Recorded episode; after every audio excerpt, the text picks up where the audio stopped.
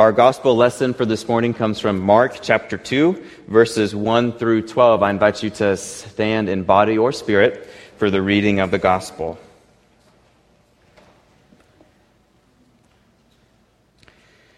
When Jesus returned to Capernaum after some days, it was reported that he was at home. So many gathered around that there was no longer room for them, not even in front of the door and he was speaking the word to them. Then some people came, bringing to him a paralyzed man, carried by four of them. And when they could not bring him to Jesus because of the crowd, they removed the roof above him. And after having dug through it, they let down the mat on which the paralytic lay.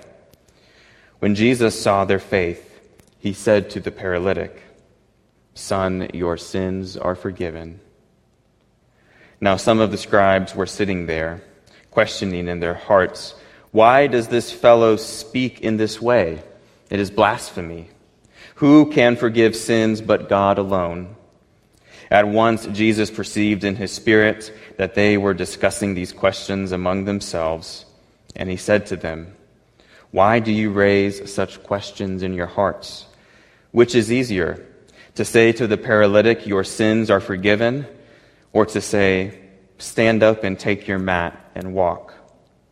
But so that you may know that the Son of Man has authority on earth to forgive sins, he said to the paralytic, I say to you, stand up, take your mat, and go to your home.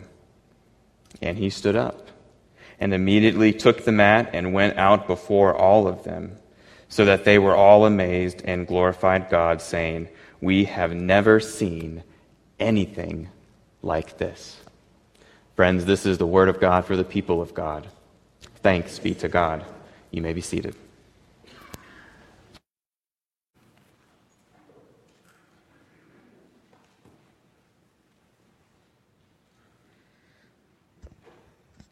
Thank you, Pastor Daniel, for reading our scripture today. Let's go to God in prayer. Gracious and loving God, May the words of my mouth and the meditations of all of our hearts be pleasing to you. Amen.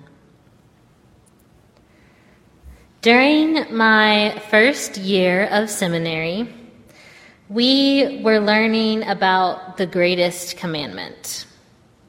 You probably know what the greatest commandment is.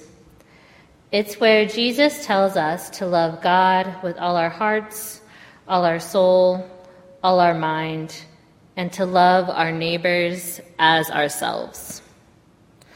My professor pointed out that the greatest commandment is actually three separate but related commandments. This took me by surprise. I could only see two commandments in that verse love God and love your neighbor.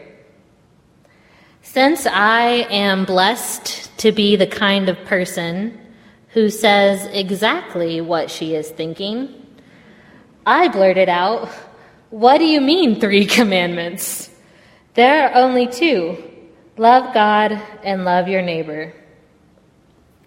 My professor looked at me with such kindness and patience. She said, Love your neighbor as yourself implies that you should love yourself. My mind was blown. Somehow I had gone my whole life without realizing that Jesus wants us to love ourselves. In fact, it is one of Jesus' greatest commandments. This is what I think about when I think about being part of a Christian community. Through being in community with other Christians who have different life experiences and perspectives, I learned about an essential piece of the greatest commandment. I learned something important and transformative that I never would have picked up on my own. I am sure you all have your own stories of how you have grown from community with others. Take a moment, turn to your neighbor, and share about something you have learned from being in community.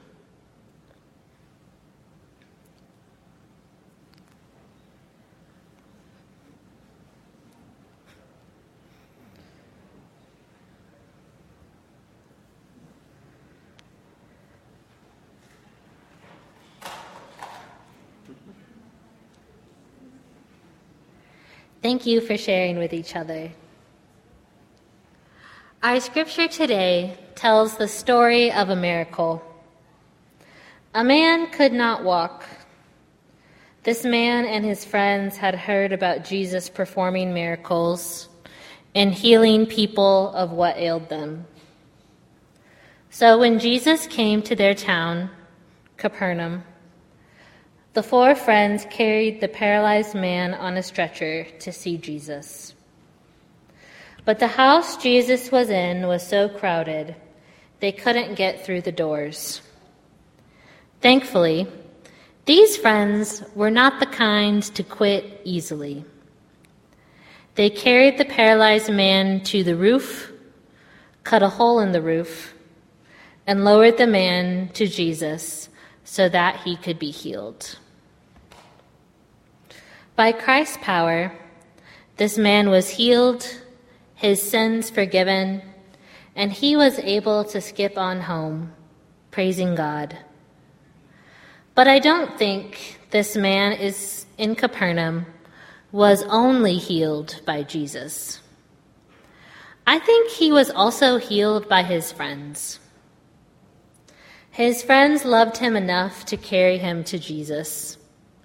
His friends loved him enough that when the room was too crowded for them to enter, they carried him onto the roof and lowered him down. These are some very dedicated friends. By the power of their love, they enabled their friend to be healed by Jesus. In my own life and in the lives of those around me, I have witnessed God's healing power of community. In frozen casseroles brought to the doors of grieving families, in letters mailed to say, I'm thinking of you, in acts of kindness and service and mercy and justice, both seen and unseen, we are healed in community. When we care for others and allow ourselves to be cared for, we share in God's abundant love. That is the beauty and power of community. When we are in loving community with others, we experience healing. When we are in loving community, when we are safe and held and nurtured, we can grow in our faith. We can ask questions. We can share our struggles and our shortcomings, as well as our joys and our celebrations. We can learn from the wisdom of other people and hear new perspectives. We mature spiritually when we are journeying together as a community. The founder of Methodism, John Wesley, was a strong advocate for Christian community. He encouraged Methodists to join band meetings. Band meetings were small groups that met every week and journeyed together in their faith. Doubling down on his teachings about the importance of community, Wesley also said that there is no religion but social religion. In a time when many faith leaders were preaching the importance of personal piety, Wesley emphasized that faith is a team sport.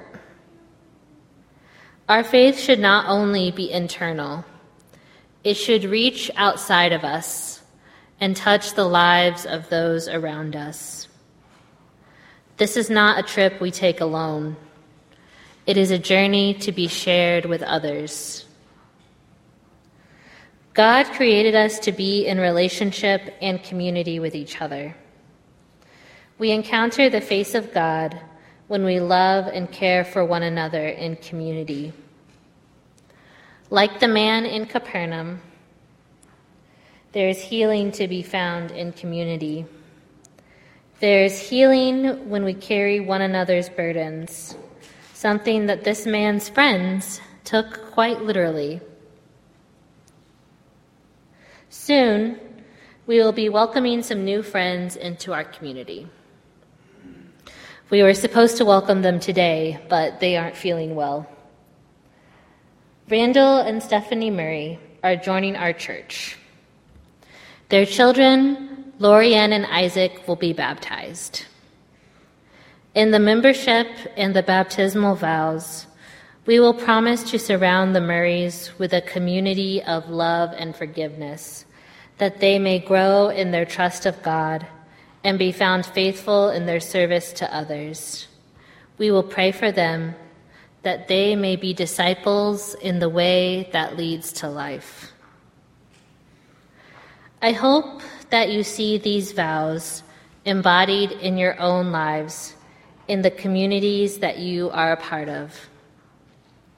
I pray that we all can form a community here at Aldersgate where everyone is loved held, accepted, and celebrated for who they are. May we create a community in this church where people experience the healing power of God's love. Amen.